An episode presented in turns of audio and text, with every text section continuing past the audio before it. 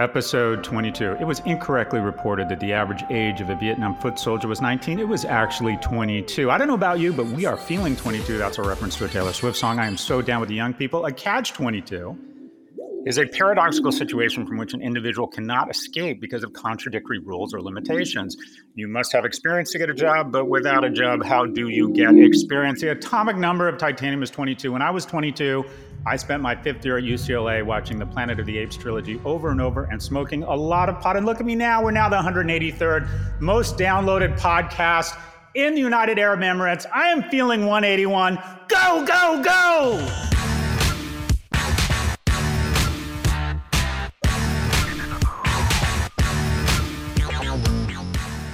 Welcome to the 22nd episode of the Prof G Show. In today's episode, we speak with Joel Stein, an American journalist and author.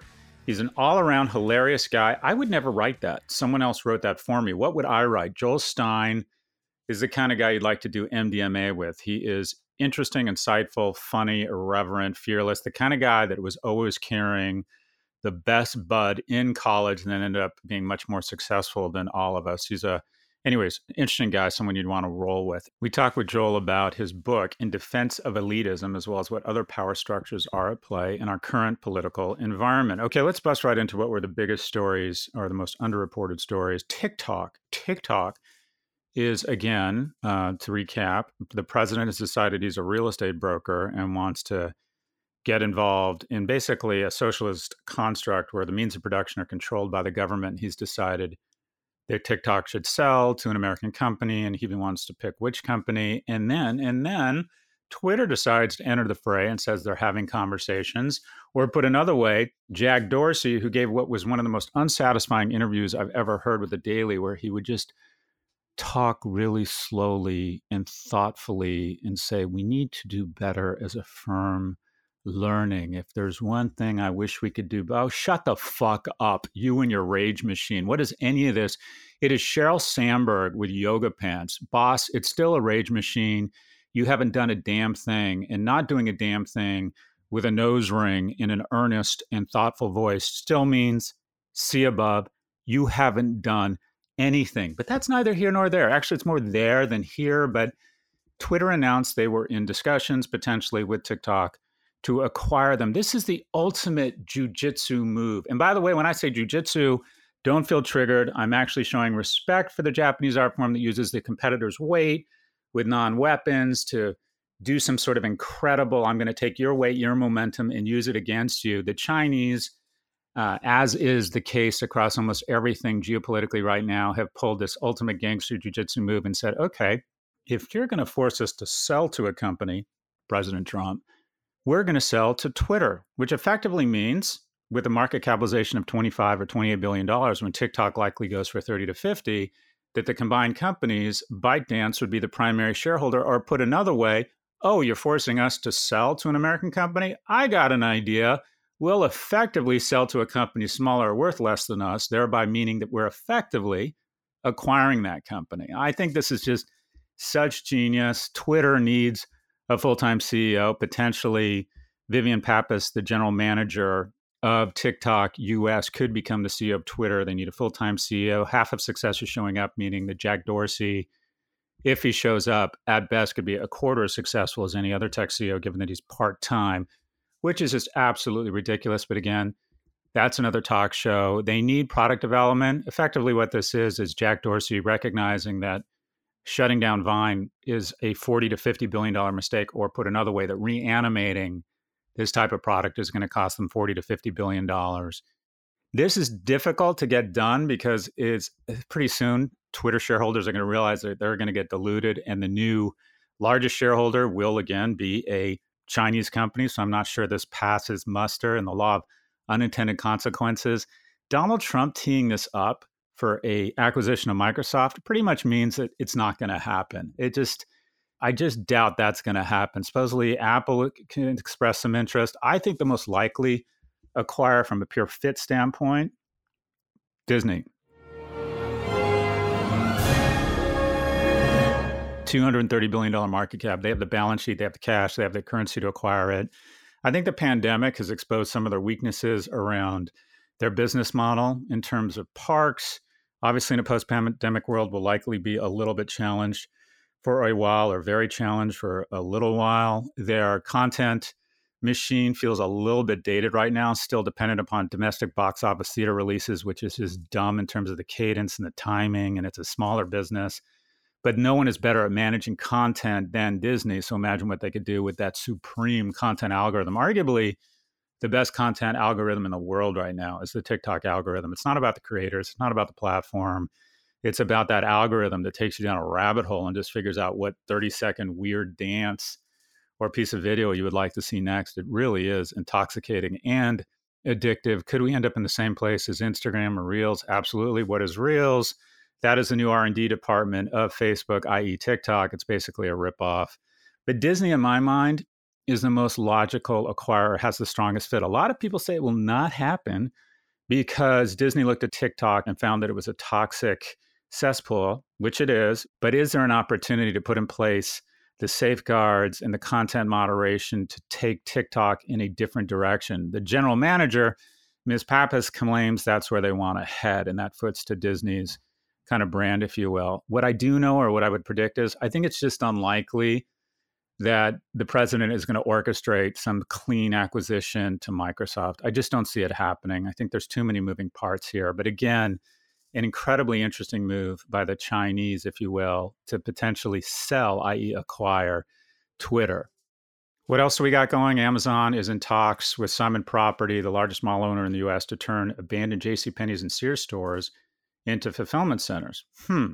This is really just an extension of what a lot of the best retailers have done. And that is Best Buy said, okay, let's look at our stores and let's not think of them as stores and liabilities. Let's think of them as fantastically located, well positioned, well lit, well staffed warehouses. And if you order flat screen TV from bestbuy.com, it gets to your house faster in Delray because they fulfill it out of the Boca Raton store versus ordering from Amazon.com. Okay, we're Walmart. Let's think of our 5,500 stores is distribution centers for click and collect. This is largely the same thing where Amazon says, okay, we have to counterpunch against the people counterpunching against us. And let's take stores and let's turn them into distribution centers. I think this is smart for both Amazon and Simon that needs to rethink their business and look at that the underlying asset, the real estate, is really the core value here, even if it becomes a distribution center as opposed to a retail gathering point, what does all of this indicate? Again, again, COVID 19, an accelerant. We're moving a decade forward. We knew that the mix between offline and online would change. We also probably didn't realize as quickly as it would happen is that a lot of existing retail space would immediately be converted to to warehouse space. I bought a condo in Red Hook because I wanted to roll with the young people. And they were planning, the developer, this Italian developer, was planning to turn all of Red Hook into this kind of innovation center with new campuses and learning facilities and cool restaurants and places where you'd brew your own whiskey. What ended up happening? They sold everything to Amazon, as Amazon is now delivering everything to a bunch of wealthy people on an island called Manhattan. And warehouse space, as boring as it is, is the new black. And when I say the new black, I mean something that's going to give above market ROIs. A company that I think is one of the most disruptive companies or best run companies over the last 20 years is Prologis, which is in the very boring business of warehouses run by one is arguably one of the brightest minds in business, Hamid Moghadam.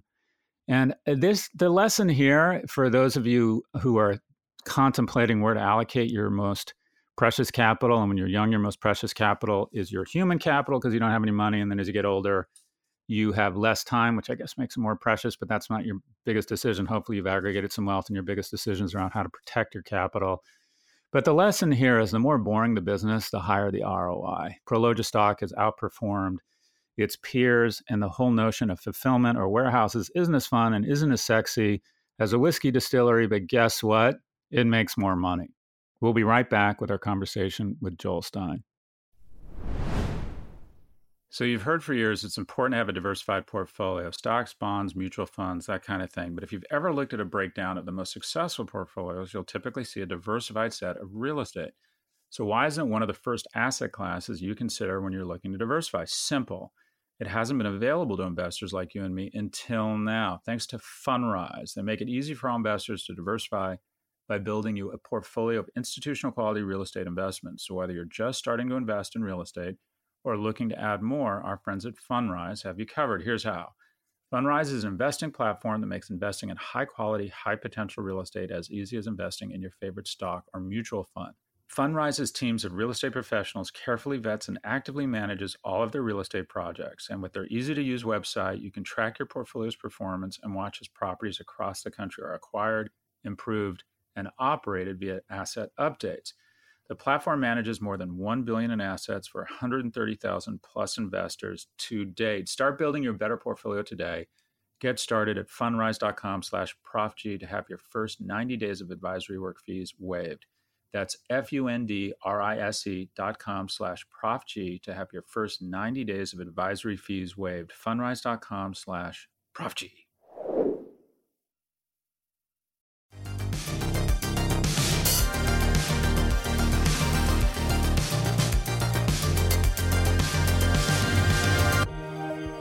We're back. Here's our conversation with Joel Stein, an American journalist and author of In Defense of Elitism Why I'm Better Than You and You Are Better Than Someone Who Didn't Buy This Book. He's actually a very uh, thoughtful and funny guy. I was excited to get him on the program. Anyways, here's our conversation with Joel. Joel, where does this podcast find you? I am in Los Angeles. You you ask everyone that. Do you really want to know? Uh, no. Let's yep. skip right into it. That's what we're actually with all the LA though. Where they're from? I am from LA. Where in LA are you? I am in like Griffith Park, Hollywood, Los Feliz. Yeah, yeah. I used to live off of Harvard and Franklin. Yeah, so you know it. Yeah, it's not a bad place to be. I used to live in in Chelsea and Manhattan for a long time, and uh, kind of psyched not to be in New York right now as much as I love New York. Why did you move? Yeah, I went to college in California, and I really felt. Where'd you go to school? I'm sorry, I keep asking more questions. Where'd you go to no, school? that's what you do. That's what that's the job. Um, I went to Stanford, and this is the longest I've ever gone in the podcast without mentioning that. So you've done a great job. So let's actually let's use that as a jumping off point. Give give us your definition of elitism, and who are the winners and losers in this age around this notion of elitism. Yeah, uh, well, it's it's in the middle of a flux, which is something mm-hmm. I talk about in the book. That there's always a battle between elites. And mm-hmm. that's usually how revolutions take place. And right now, there's a battle, uh, the same battle that Nietzsche talked about, and the same battle that Pareto talked about in his 1900 essay, The Circulation of the Elites. Uh, I call them the intellectual elite and the boat elite. And the intellectual elite is the one that I talk about defending in my book. So that's the mm-hmm. one that Sarah Palin and Trump talk about as far as you know, did you see that Aubrey Huff video, the baseball player about not wearing a mask, where he talks about soy boys and professors yeah. and the kind of people who wear masks? Yeah. That's the elite that I'm talking about. And the boat elite, which I got from this speech Trump made probably two years ago at this point, where after railing against the elites in the election, as so many Republicans had done effectively, he suddenly out of nowhere at a rally said in Minneapolis actually said, Why are they the elite? Like we're the elite. We have more mm-hmm. money and, and nicer houses and bigger boats. Like we're the elite. That's the difference to me. There's there's a group of elites who put all of their love into power and money. And then there's a group of elites that care more about influence and ideas in a different way. I think what mm-hmm. we're experiencing now in so many places around the globe is this battle between these two uh, kinds of elites. So this term elite has become a, a, kind of a negative moniker, and I think that all right, we all want to be, we all want power because power is a means of garnering more economic security, more safety, more I don't know self affirmation, influence, and there's different currencies of power. There's education or certification is a is a currency of power. A th- only a third of Americans have undergraduate degrees, less than 10% have graduate degrees, but they probably control 70 or 80% of senior level positions in our economy, in our politics, in our cultural institutions. And so they become, I mean, that's a, a form, I guess, they're the elite. And then people who don't have those degrees say, well, what their outsized influence is unfair. And there's currency, if you will, and going after those institutions. Is there isn't this just sort of a transfer of power and when one group doesn't have power, it goes after another group accusing them of having unearned power? Yeah, a couple things to unpack there. Um, Mhm. First of all, you listed you are a business professor, but you listed economics first, which is a very American and modern way of looking at things. I don't Mhm. think this revolution is all about economics. I think this Mhm. is about influence in how in who is in, is in the power structure. It's people feeling like these elite institutions and these elites are smug and don't respect them. And the amount Mhm. of my friends who are liberal who say, why are these people voting against their own interests when they themselves are rich and voting for higher taxes? And that they see that as altruistic. And the people who I visit in my book in the county in Texas that had the highest percentage of Trump voters who Mhm. who love Trump aren't doing it for their own interest. They're doing it because they are worried about this country. And when they look at cities, they see homelessness and they see people who don't know their neighbors and people staring at their phones. They see a dystopia and they don't Mhm. want the whole country to become that way. So it's not just it's not just about economics. And I know Mhm. Hillary Clinton started to say that in her deplorable speech that sometimes mm-hmm. people don't vote just on economics and people didn't want to hear it because it's not a very it's not a very post-marxist way of looking at the world. The second thing you were saying is that is this just the fact that people feel like they're not getting their fair share? Right. And totally the the balance in developed nations economically and power-wise right now is definitely out of skew. But that just kind of riles people up and usually in those situations, you don't have a revolution from the bottom where, you know, in the Luddite, Ned Ludd kind of sense, people destroy the factories and then the cobblers take over the world again. What you have instead is an opportunity to rile people up and for one group of elites to take power from another group of elites. And I think Mhm. that's what you're seeing in places like India and Hungary and Turkey and the US and Britain. And we can name almost every country. You had somebody you had a great quote from your interview on NPR that I want to read and get your further thoughts on. We're in a world of extreme expertise, and instead there's this movement that people should just operate from their gut, as if education and expertise made you immoral and untrustworthy. And instead, you just want someone who claims he knows more than the generals and just has good instincts. Like that's a dangerous place to be in. So we're moving to projecting strength and trust me I, i'm i'm the decider or i'm trusting my brain as opposed to bringing in eh, the, the, it seems like william barr and donald trump have now decided that they understand section 230 and the fcc is no longer the place where we make these decisions. Is that is that accurate? Is this moving us to a, a instinct over expertise a dangerous a dangerous movement? Yeah, and I don't want to just blame Donald Trump, who's clearly a symptom of a cultural change around the world. And I don't even want to blame, you know, the Republican Party. That this is happening everywhere. Like I mentioned, doctors, but it's also Mhm. happening, you know, with our liberal friends on Facebook who use headlines as grenades to throw at other people without reading the articles. There's Mhm. and again, that's a political example. There's so many others where people just don't have any respect or trust of expertise and they feel like with all the information that's out there now we're all equal at everything. And that can lead you to some scary scary results i mean from the left and right. And what do you think? What kind of leadership is required to get us away from this? You know the kind of thing where you ask people to do hard things I, I think might be effective. What i also realized as i was trying to give people a solution at the end of my book was Mhm. that that's not my expertise. Like what I wanted to do in my book was was to realize that there's a big thing going on. There's Mhm. a massive change going on. And I wanted to go figure out why that change is going on.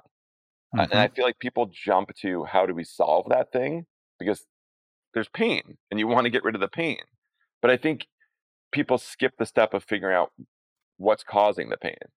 So that that's what I wanted to do in this book. I wanted to go talk to people who hate the elites. I wanted to talk to people who are trying to bring them down. I wanted to talk to people who were defending kind of the neoliberal status quo that people don't like and Mhm. figure out the root causes of this. And then, you know, my expertise at best is reporting. It's not I'm not a politician. I don't know the exact answers. The only answer I could come Mm-hmm. up with that seemed clear to me because people have been saying it to me since I was, you know, four years old and they called me precocious was that the elites need to be a lot less smug. You know, that's not a solution. That's just a tip. And that's all I could Yeah. really come up with. Pro tip. What, when you were out there writing this book, talking to people, what were the one or two instances or learnings where they kind of changed your view, or you thought, "Wow, that's that's a I don't want to call it a surprise, but something that that illuminated you or really um, went against what your preconceived notions uh, were." What shocked you out there? I spent some time with Scott Adams, who created Mhm. Dilbert, Yep. who's become a real Trump fan. Mm-hmm. the very Nietzschean perspectivist notion that there are no facts and there is no truth, and experts are just con artists who don't know any more than anyone else. Mm-hmm.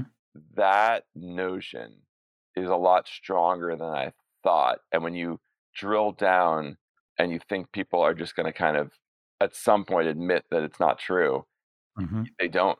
So there's a real anarchist tear it all down. Uh, you know, In, in essence, let's vote for a guy on TV. It doesn't make a difference. Mm-hmm. Kind of attitude.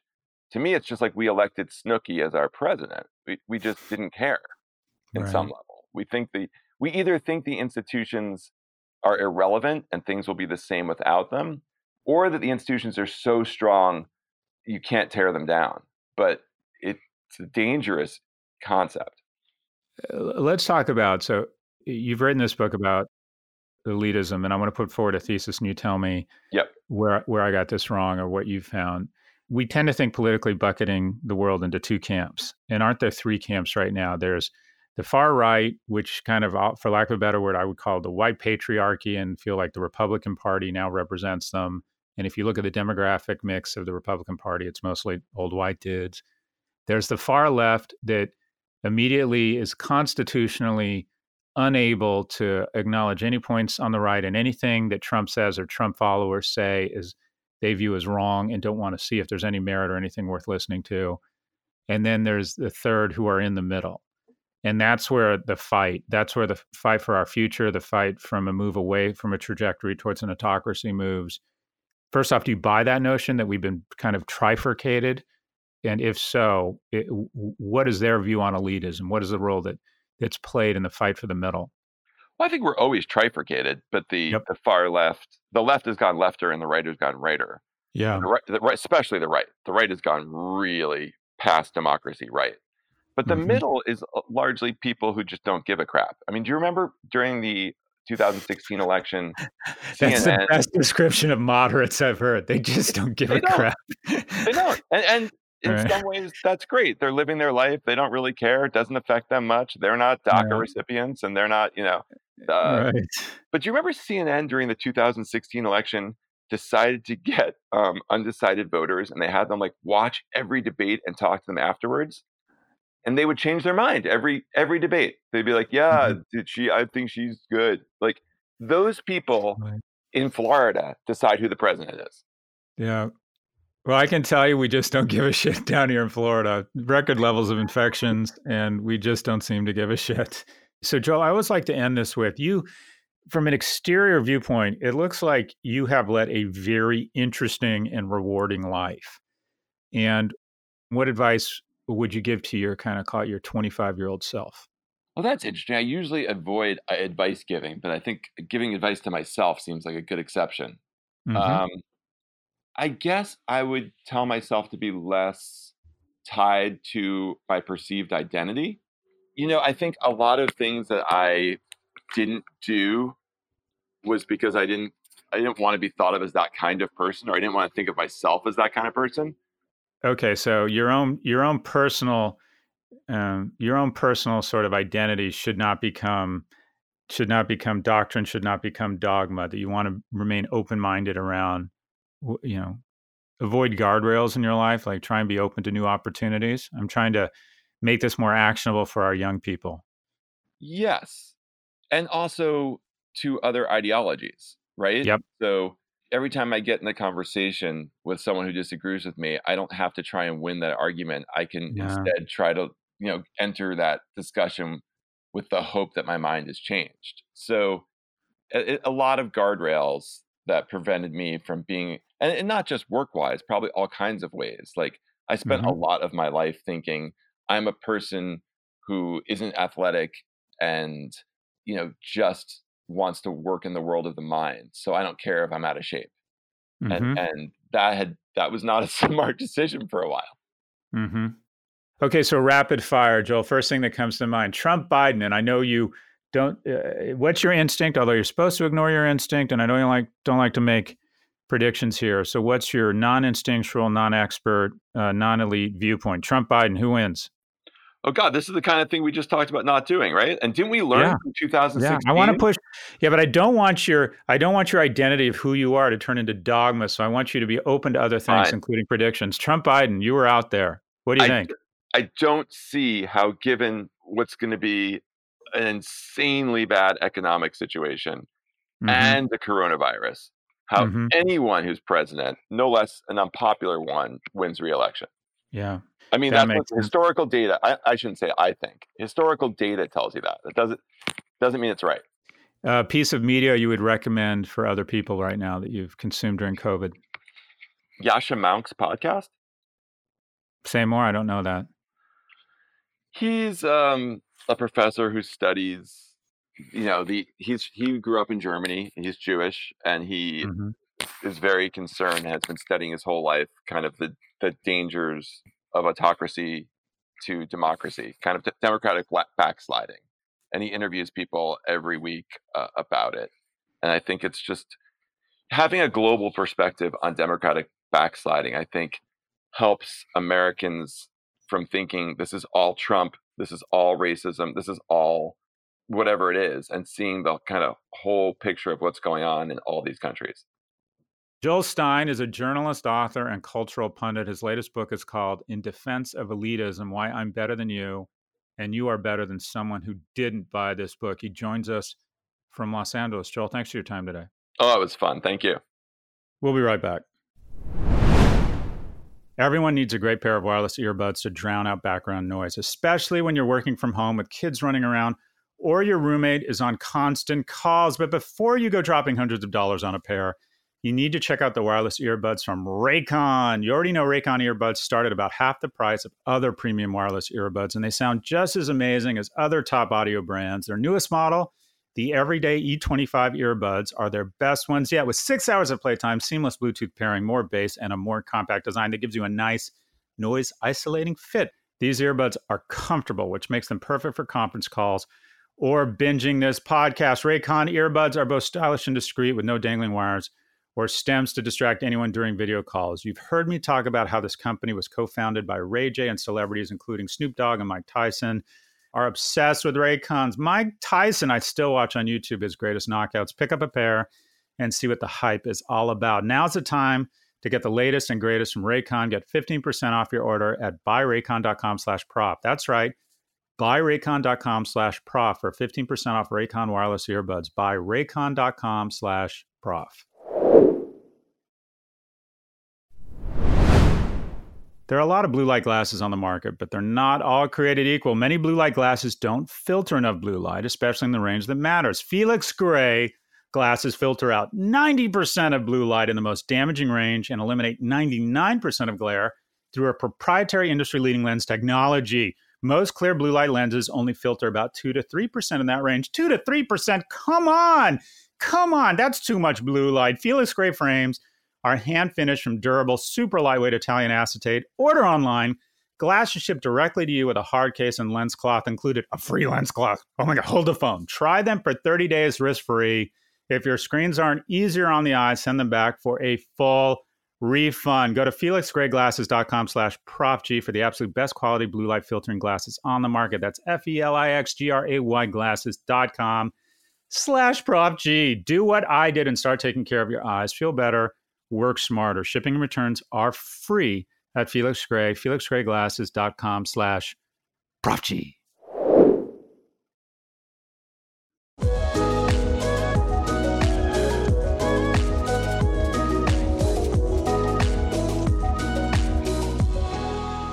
Welcome back. It's time for office hours. As a reminder, we're here to answer your questions about business trends, big tech, career moves, and more. If you'd like to submit a question, please email a voice recording to officehours at section4.com. Question one. Hello, Scott. I'm Yeltsin from Belgium, and I would love to hear your thoughts on special purpose acquisition companies. SPACs have accounted for 38% of US IPO filings and raised over $7 billion in H1 of 2020, more than the total capital raised by institutionally backed IPOs during that period. For private businesses, selling to a SPAC can be an attractive option as the owners are often private equity funds. Uh, SPACs also pay a premium compared to a typical private equity deal, and being acquired by a SPAC can also offer business owners what is essentially a faster IPO process. So what I'm wondering is do SPACs also have benefits for us as investors? Are they a good way for retail investors to get in on part of the gains usually captured in the private markets? Or should we see this as buying a lottery ticket solely based on the team's reputation? Thank you, Scott. All right, Yeltsin from Belgium. Yeltsin, isn't that? Wait, hold on. I thought I thought you were retired after after leading the revolution or the fall of Russia. Wait, that's Boris Yeltsin. That's Boris Yeltsin. By the way, great hair from Boris, and that guy looked like he knew how to party. Anyway, anyway, a SPAC. SPAC stands for Special Purpose Acquisition Company. SPACs are companies with no commercial operations that are formed strictly to raise capital through an IPO for the purpose of acquiring an existing company, also known as the blank check company. Several media outlets are saying SPACs are having kind of their moment. Well, that's not that's not a surprise. They are having their moment. A recent report from Goldman Sachs said that of the 56 SPACs it examined since January 18 outperformed the S&P 500 in the first 3 months after an acquisition but lagged the broader market in the year after the completed deal. The report also found that 51 SPAC offerings so far this year have raised a record 22 billion. That's up 145% from the same period a year ago. Another report from Renaissance Capital in July looked at 223 SPAC IPOs since the start of 2015 and found that 89 of them that went public had an average loss of about 20% compared to the average aftermarket return of 37% for traditional IPOs since 2015. Only 29% of the SPACs in this group had positive returns. So, what is a SPAC? A SPAC is basically someone with credibility, like a Bill Ackman or a Jason Mudrick from Mudrick Capital, who are known for providing above market returns and have a great brand. And they sort of do all the shitty work that has a certain amount of lag. And that is they do all the filings, they get the company, if you will, effectively public, they raise money, they kind of go public, they get all the administration of an IPO out of the way such that they can just add water to a company and boom, it's trading. So it bypasses to a certain, it's like insta IPO. I'm an investor in several private companies, and it's shocking how long it takes to get the company prepped for a public offering in terms of doing all the audits, lining up the right management, the right filings. It's at least a six month process from the moment you say, okay, let's go public. You can't really file for about six months and essentially a SPAC arbitrage is that time to market by saying, okay, the window is open. And right now we have such a dramatic opening in the marketplace. You're seeing the few companies that manage to get out are doing really well because there is a, I think, a reduction in supply across certain sectors that have been hamstrung by the by the pandemic. And you're seeing these kind of global disruptors just absolutely exploding, whether it's Lemonade or BigCommerce, which is sort of a Shopify Lite, a company that grew, I think, 30 or 40% last year, that's trading at, I don't know, 20 or 30 times revenue. I mean, just crazy, up 3x in its first couple weeks as a public company. So a lot of a lot of investors are seeing the opportunity to offer a great private company the opportunity to do insta IPO and kind of take advantage of that arbitrage. Now, what's the opportunity for retail investors, I say buyer beware here because, as is the case with most innovation around the public markets, companies are staying private longer because the institutional investors want to register that upside and just about the time they want to get out and not that they need capital because they can find all the capital they need in the private markets not because they need liquidity because you can find liquidity in the private markets they go public increasingly around the time where they think I'd just like to sell my stock to someone else.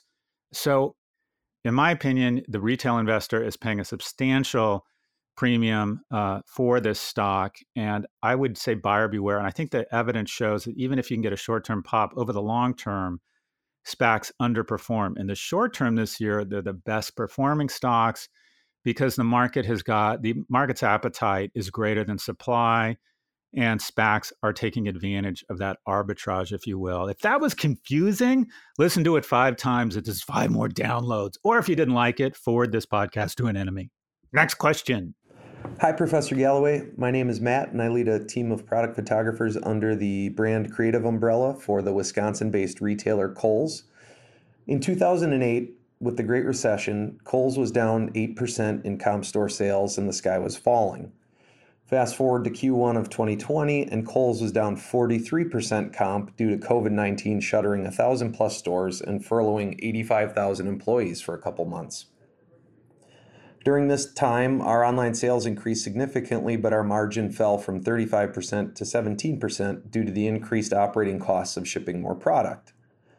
Kohl's stopped dividends and stock buybacks for the near term and introduced longer net 90 invoice payment terms they also introduced curbside pickup, which was long overdue, downsized some of their stores, and leased the excess space to Aldi and Planet Fitness. And now we are test piloting some essential products such as hygiene and diapers. Kohl's has a great loyalty and rewards program with their credit card and Kohl's Cash, but I think it has an opportunity to be simplified as it can confuse new customers. With everything going on and the acceleration of digital, how does a place like Kohl's compete against Amazon, Walmart, and Target? Do you think any acquisitions make sense? And if so, who or what? Perhaps something that could layer on recurring revenue? Appreciate your podcast. It's helped enlarge my worldview and the work I do at Kohl's. Thanks. Wow, that's a really thoughtful question. I'm not sure I have as thoughtful an answer. I think Kohl's is one of the best run companies in the world of retail, but unfortunately, individual performance is trumped by market dynamics. And that is, you'd rather be a good company in a great market than a great company in a shitty market. And being kind of near essential, I would describe Kohl's as near essential. Walmart, Target, kind of deemed as essential, allowed to stay open. And Kohl's is sort of near essential. Also, Kohl's is sort of a no man's land. And that is if you're a fast growing company with less than a billion in revenue or less than a billion in market cap, there's still dramatic upside. If you have more than $10 billion market cap, you have the currency to go make big acquisitions or be bold and invest in technology, kind of between one and 10 billion is sort of no man's land. And Kohl's has sort of woken up and was sort of the interesting department store with great management, the little engine or the medium sized engine that could, and has sort of woken up and found itself in no man's land. I think they're going to have to take some big risks. And the Kohl's loyalty program is a great example of this. I think their foray into fitness is a very interesting idea. Maybe it's an opportunity to scoop up something inexpensively, as obviously the workout or the athletic or the fitness industrial complex is really hurting. I would probably take a page out of Walmart's book, a playbook, and think about opening some sort of healthcare or clinics in store. Uh, trying to figure out if there are small brand acquisitions they can make and go vertical and offer some proprietary brands. Uh, or, or I would think about hiring an investment banker and selling right now because I think Kohl's is really in a difficult spot and they need to figure out a way to either merge with another great department store. Like I could see a Kohl's and a Nordstrom's getting together, and I haven't thought through the brand positioning there, and the merchandising, but you have two incredible management teams, fantastic real estate, different complexion in terms of the national footprint. I wonder if there's any synergy there. Is there any synergy? I don't know if there's synergy. But essentially, Kohl's has to prepare for a world where they have to do kind of one or two things. Management and their stakeholders isn't going to let them milk the company and go into decline mode. They're going to try and make Nana young again. And I think they're either going to have to double down on a recurring revenue subscription program, whether it's across apparel or other categories, and figure out a way to increase the stock price 50 or 100% from these lows based on having the fastest growing part of their business being some sort of recurring revenue bundle, or they're going to need to merge or be acquired. I don't know if they have the currency with $3.6 billion to make very interesting acquisitions at this point. So Kohl's fantastic company, great management team. I would be thinking very creatively and very aggressively around what they can do to move to subscription, whether or not they should be merging with another company where they can cut their costs collectively by 20% and reinvest in technology or be thinking about selling. Kohl's a fantastic company in a difficult place right now. Next question. Hi, Scott, and from New York here. First of all, I love your work and wish I had a chance to take your class in business school. I would trade Adam Grant for you any day. I was wondering what extracurricular activities you would recommend to young professionals to not only boost their resume, but enhance themselves as a person. I too was a college athlete and think the lessons in teamwork, discipline, and selflessness make me a better person and employee today. Living in this city, there are countless nonprofits to get involved with, serving many noble causes, not to mention the option of starting your own, but time is always a finite resource. What activities do you find most impressive in the additional information section of the resumes that come across your desk? Thanks, Scott. Noel, thank you so much for the kind words. And also, I am so jealous and envious of Adam Grant. I think he's fantastic. He's sort of Scott Galloway plus a lot more substance, credibility, and he's won Best Teacher about five times at Wharton. And I, let me see, at NYU, I have won it. I have not won it zero times. Anyways, uh, but thank you for saying that because I will get, I will come for you, Adam Grant. I, I will conquer you. I will squash you. Anyway, thanks for saying that. Uh, okay, so in my opinion, the quote, quote unquote additional interest thing is just stupid. I don't like it unless it's something. G- go to where you're good and could be great, and don't do it from a resume standpoint. Do it from a standpoint of what you want to do with your spare time. I find, and I'm biased because I was an athlete in college, when I find that someone is an athlete. So let me back up. Who do we hire? We did an analysis. We ranked everybody at L2. I know you're not supposed to do that. I know it's not aspirational that anyone who ranks low, we just need to better find a better environment for, and it's the company's fault. No, it's not. It's their fault. Fire them anyway. Ooh, good. I'm going to hear it on that one. Uh, but I, we found when we looked at when we divided people into quintiles based on their performance, uh, we generally found that the top quintile had the following attributes. Uh, first, they were female. And if they'd been male, I couldn't say that, but it's okay now to say they're female because as long as you are biased for underrepresented communities, you're okay. Uh, but we tried to ignore that and not hire based on gender. But we did find that they over index female. I think young women just mature faster. But, anyways, most of the men we had working for us under the age of 25 were still boys. Two, they graduated from a world class university. And again, we talk a lot about how the better schools, it doesn't matter. No, it does matter. The better schools get more applicants and they're able to get better human capital. It's not that they do anything different there or turn you into a better person, but they start off with the best raw material because these schools get 10 applications for every one they let in. Effectively, universities right now are giant HR organizations screening for the best human capital, and you get best human capital in, best human capital out. So we found that recruiting at quote unquote the top schools, and I'm not saying Harvard or Yale, but the Penns, the UVAs, the Berkeleys of the world, the schools, the Michigans of the world. And then the third thing we found was athletes were very successful, at least in our environment, in a services business that was very demanding, uh, required a lot of teamwork, a lot of discipline. And so I have a bias if someone rowed crew, if someone was in diving, if someone was a gymnast, anything that requires incredible discipline, ability to endure pain or push yourself really, really hard, ability to play with others, uh, we will hire. Especially so, a female athlete from a world class university was kind of an automatic hire, and that wasn't to say that we would have all three. If you, you know, we obviously hired a lot of men. We obviously hired a lot of non athletes. We hired people from non prestige universities. But those for us were very strong signals. So I think sports, athletics, physical fitness, or physical accomplishments through sports, you know, so anyone anyone who finishes an Ironman is probably not lazy and probably not afraid to work pretty hard. Uh, the other stuff, I wouldn't let the tail wag the dog here. Do stuff you love, do stuff you're going to be great at. and You feel feel comfortable talking about it, then talk about it. And also, I think the nonprofit stuff, only put it down if you're really genuine about it. Only put it down if it's something that you're passionate about. I think it just begins to feel a little bit, I don't know, a little bit performative. Thanks for the question. We love your questions. If you'd like to submit one, please email a voice recording to officehours at section4.com.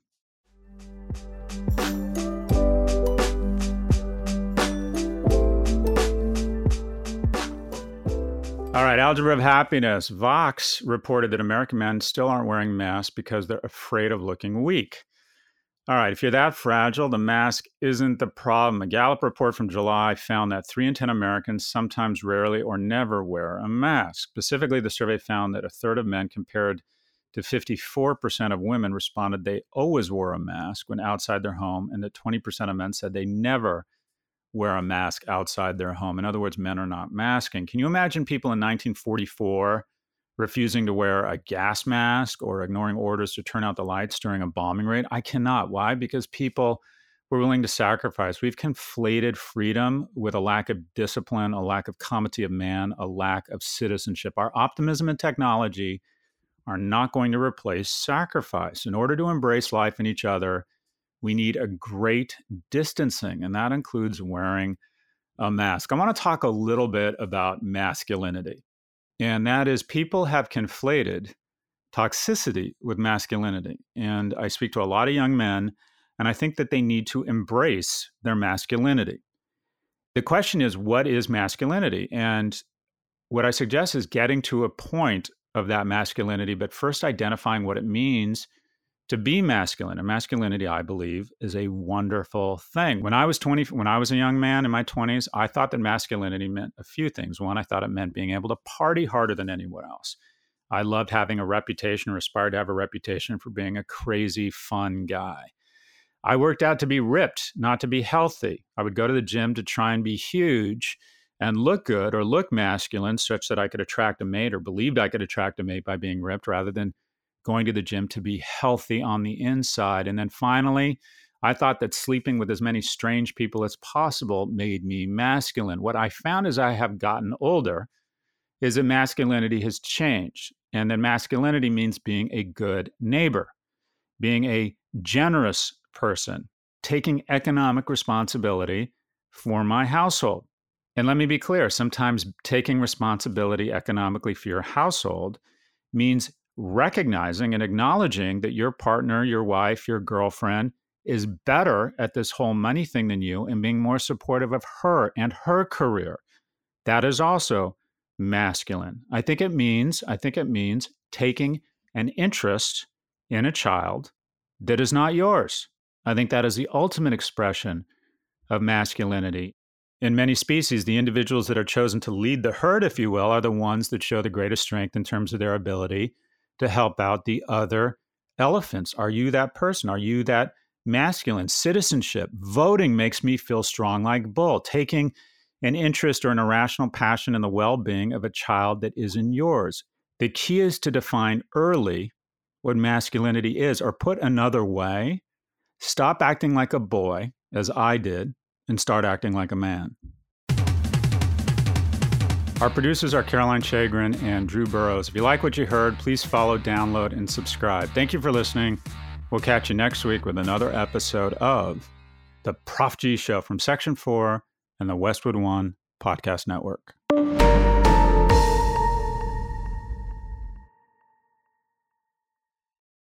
Do you have kids, Joel? I do. Say more. That's that's the part where you go, yes, I have X number of kids and they're this age. Oh, uh, yeah. I have an I have an 11 year old boy uh, named Mm-hmm. Laszlo, and Mm-hmm. uh, and Laszlo. Yeah. That's an awesome name. that well, is an awesome name. it's also uh, an incredibly elitist thing to do to try and find I was a going to say name for your child. Stanford, son named Laszlo. Yeah, you should write a book. Uh, uh, anyway, I'm sorry. Go ahead. Okay, an 11 year old boy. What else? There's a little word cloud, which is the least elitist thing you can do in my book that Yep. describes Yep. the most elitist things about me. And I actually Yep. didn't write a son named Laszlo, which I now realize was a huge mistake.